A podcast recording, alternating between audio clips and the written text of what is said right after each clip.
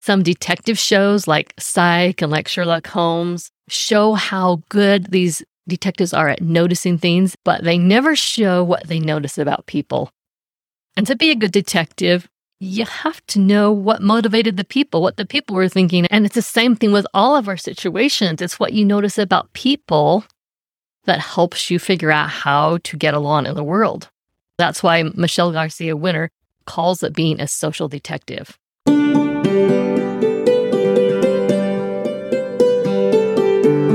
Welcome to the Speech Umbrella, the show that explores simple but powerful therapy techniques for optimal outcomes. I'm Denise Stratton, a pediatric speech language pathologist of 30 plus years. I'm closer to the end of my career than the beginning, and along the way, I've worked long and hard to become a better therapist. Join me as we explore the many topics that fall under our umbrellas as SLPs. I want to make your journey smoother. I found the best therapy comes from employing simple techniques with a generous helping of mindfulness. Today's podcast is a follow up to the last episode that I called Choose Your Books Wisely. That episode was all about choosing books that work really well for teaching clients how to infer or how to be social detectives. And we're going to take a deeper dive into that today. Being a social detective is being able to look at all of the nonverbal cues and the context of a social situation and figure out what's going on. Some people say that the words we say make up only 7% of communication, and the other 93% has to be inferred. So you've got to be a social detective if you're going to get along in this world. Let me tell you who this approach is for. These are the kids that can understand and retell you a basic story. A basic story means they can tell you about the character, a little bit about the setting. They can tell you about the problem the character is having, their feeling about it, their actions they take to solve the problem, and the resolution. And they are also starting to move into being able to do a more complex story that the character has to make repeated attempts to solve their problem because the first thing didn't work. They also are beginning to think about thinking, which just means they can say things like, I know or I remember. They may not be really great at that yet, but they need to be able to have the capability to think about thinking in order to do what we're going to talk about today. In order to be a social detective and to infer, you have to think about thinking. I'm going to do a really quick review of what makes a great book for inferencing in case you didn't catch the last episode. The story needs to have a clear story arc, no side trips into irrelevant topics, multiple opportunities for being a social detective, for inferring things, and humor on the absurd side. Since the last episode, I ran into some information about why this absurdity works so well. It's the unexpected. Children learn new words when their curiosity is excited by something that is unexpected. So, those books that hit the sweet spot, they have all of these themes with a little bit of that unexpected. If you want a list of books that I love, they're on my free resource library, and I'll update that continually as I find more books I love. I know I have some parents listening, so speech therapist, hang on there. I want to talk real quick about why inferencing is so important.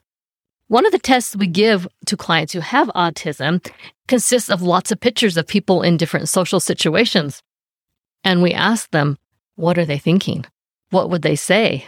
And good social detectives, people with good social competency, these are no brainers. These are so easy to answer but it's really, really hard for some of our clients because they can't pick up on those social cues. Social competence is how you make and keep friends, how you get along at work, how you get along in the world. I find interesting that some detective shows like Psych and like Sherlock Holmes show how good these detectives are at noticing things. You'll see how they show a series of flashbacks with critical things to solving the mystery kind of circled. They do that in their post editing. And it's like their mind goes so fast over all these things and then they solve the mystery, they put it together. But they never show what they notice about people. And to be a good detective, you have to know what motivated the people, what the people were thinking. I mean, it's the people who committed the crimes, right? And it's the same thing with all of our situations. It's what you notice about people that helps you figure out how to get along in the world.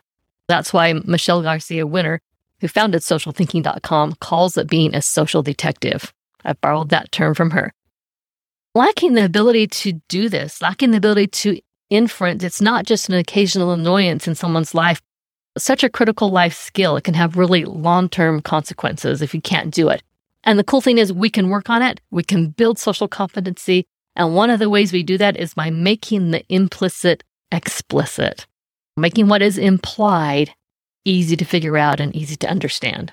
You might have clued into already that this is a little bit more than just reading a bedtime story. You're going to have to ask some questions. By asking questions, you can help your kids connect the dots. Okay, speech therapists, you're back with me now? You've chosen a great book. You ask them a question about why a character did something, and their response is, I don't know. How do you, as a therapist or a parent, help them move past that noncommittal shrug, that reflexive, I don't know, or simply, I really don't know, even if I think about it really hard. How do you move them past that to figuring out those things that are implied but not stated directly? That's what we're going to talk about today. In 2020, I went to a social thinking conference where I learned some great things about helping clients inference. This is what I learned. You want to help the client set the stage and the context. Don't skip this. You may notice these things. You don't even know that you're noticing these things. You're not aware of them when you watch a video or a movie or you pick up a book. But our clients aren't used to noticing these. So make them really obvious. Talk about where the characters are. Talk about what's happening. Talk about who the characters are. You're setting the stage. And as you read or as you watch the video, stop and ask, What did you notice? Or what do you think the plan was? And then your follow up question is what makes you say that? This is the goldmine question. This is where they're connecting the dots with whatever they noticed and their conclusion. What was it that they noticed that made them draw that conclusion? Here's some additional questions that can deepen their understanding even further. You can ask, What was unexpected? Remember when I talked about the unexpected and the humor and the absurdity? Here's where that's important. So they notice what happened that they didn't expect, what surprised them. You could ask what was expected. You could ask what could he have done differently? How would he have felt if he had done that? You can ask what is she thinking about? How was that thought making her feel? Okay, that's one of my favorite questions because a lot of our clients don't understand that it's a thought that makes them feel a certain way. And lots of times their feelings are so strong that they have really big reactions. And helping them to think about a thought that made them feel that way can help them understand they don't need to have a huge reaction to a small problem. You can ask what thought is making her feel that way. Now, these are obviously some really deep questions. And if you get in deep water, go back to what did you notice? What do you think the plan was? And what makes you say that? These questions are really, really great for kids who already have a little bit of that social competency. Let's think of being a social detective as climbing a ladder. The higher up you are in the ladder, the more you're able to make these inferences. These questions I just covered are really great for those kids who are already on the ladder. But you've got some clients who don't even have a foot on the bottom rung. And so they can't answer these questions. They can't answer what is she thinking about. They can't answer what was unexpected. So, what are we going to do now? I've got some great ideas for you. So, let's dive into that. I've got eight ideas to help these kids get their foot on the bottom rung of the ladder. Here's the first one just check and make sure that the book you're reading or the video you're watching is not too complex. I often find that I've just chosen something too complex. If they're not being successful, check that. Number two, get out a piece of paper and a pencil and make a list actually write down or draw pictures of who the characters are, where they are, and what's happening. Remember when I talked about detective shows? They make a board and they put the suspects up there and all the things that have to do with the mystery. This is what you're doing. You're making your board, and it makes it more visual to them. It's easier for them to draw connections when they don't have to hold it all in their mind. It's written out there, it's drawn out there. Number three, as you're going through and asking them what they notice, make a list of what they noticed. Make a list of what you noticed. You're providing the model. Now they've also got that to refer back to. Number four, if they say they don't notice anything, which can happen, have them put their finger on a picture in the book and tell you what they're pointing to. I've had this happen where a client put her finger on a picture in the book, but her eyes were looking everywhere around the room. I was thinking, she's pointing, but she's not looking. So I had to actually teach her to look at what her finger was pointing to. Once they're pointing to something and looking at it, then have them tell you what they notice and discuss the significance of it. That's really teaching them how to notice. Some kids don't even really know what it means to notice. And at first, they might point to something that seems very irrelevant to the story because they're just learning. So do your best to talk about the significance, model pointing to something significant. And as you practice this, they will start to notice and look at and point to the significant things, like pointing to someone's facial expression and noticing that they're happy or sad, things like that. Number five, act out the story with props. Now, parents, this is great because you got siblings you can draw in and maybe dress up clothes and things like that. Me, I'm just trying to make do sometimes with just me and the client, and we're playing several parts. But they love this. Kids love to act. So take advantage of that. Again, it helps them get the story in their brain. Number six, practice retelling the story. And I just mean the main parts of the story, which is again the character and the setting and the problem and the feeling and the action or repeated actions to solve the problem and then the resolution. And I recommend getting physical with this, meaning put some carpet dots or some markers on the floor.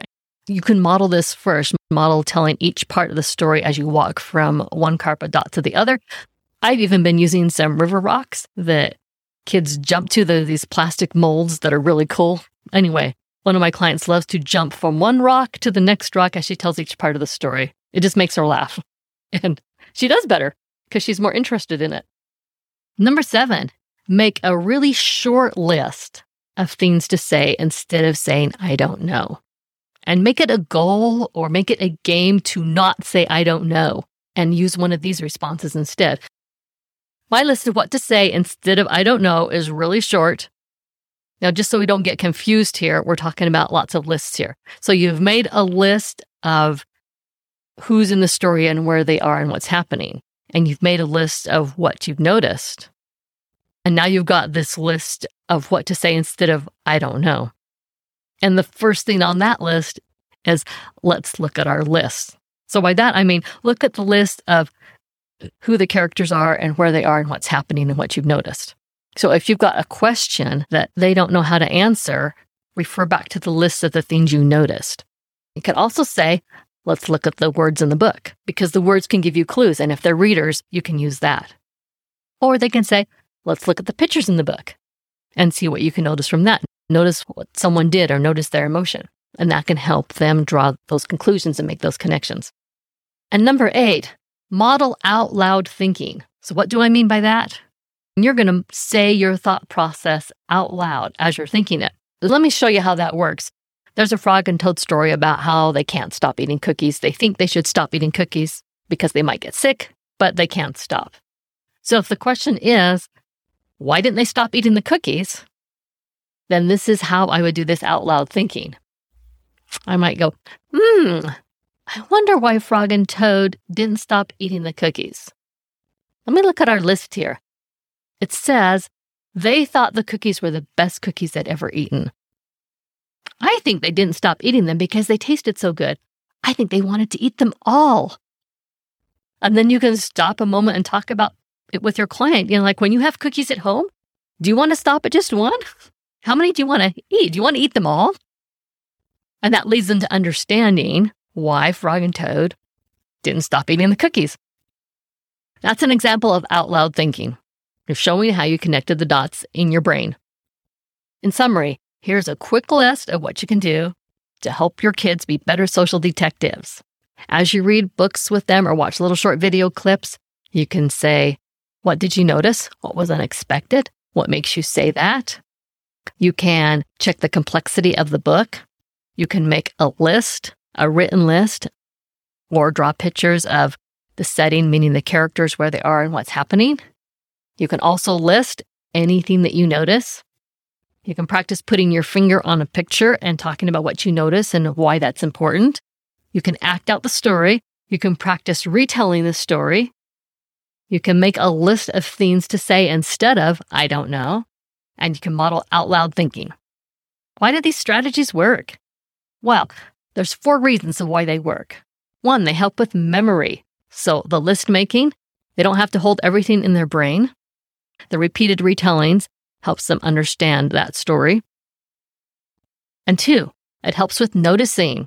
The children who struggle to be social detectives aren't good at noticing. Helping them put the finger on a picture in a book helps them understand how to notice. Three, you're helping extinguish that reflexive I don't know habit. Sometimes it just becomes a habit. And instead of doing the work of thinking, they go back to the I don't know because that's what they're used to saying. And four, you're making connections because we know what fires together wires together. So adding in acting, adding in physical movement gets those neurons fired in their brain and they remember things better. They become better thinkers. I know that's a lot to remember. You can go to my free resource library and I've got a little sheet listing all the things you can do to help your kids or your clients move up that social detective ladder. You can find that at thespeechumbrella.com slash free. I hope you try these methods. And if they work for you, let me know. If they don't work for you, let me know. I'd love to have feedback on how this works for you. Drop me a line at denise at thespeechumbrella.com. I'd love to hear your thoughts on this. Thanks for joining me today. I always appreciate the time you take to listen to my podcast. next episode, I'm going to be reviewing Raising an Organized Child by Dr. Korb. Thanks for listening. Talk to you next time. Thanks for joining Denise under the Speech Umbrella, the podcast that explores simple tools for optimal outcomes in speech therapy. Join us at thespeechumbrella.com for further discussion on mindfulness, simplicity, and depth of knowledge that falls under the umbrella of speech therapy. This podcast is sponsored by Impossible R Made Possible, Denise's premier online course that gives you the tools to move your challenging R clients from elicitation to graduation. Two and a half hours of video instruction gives you an over the shoulder experience as Denise shows you everything you need for grab and go R therapy.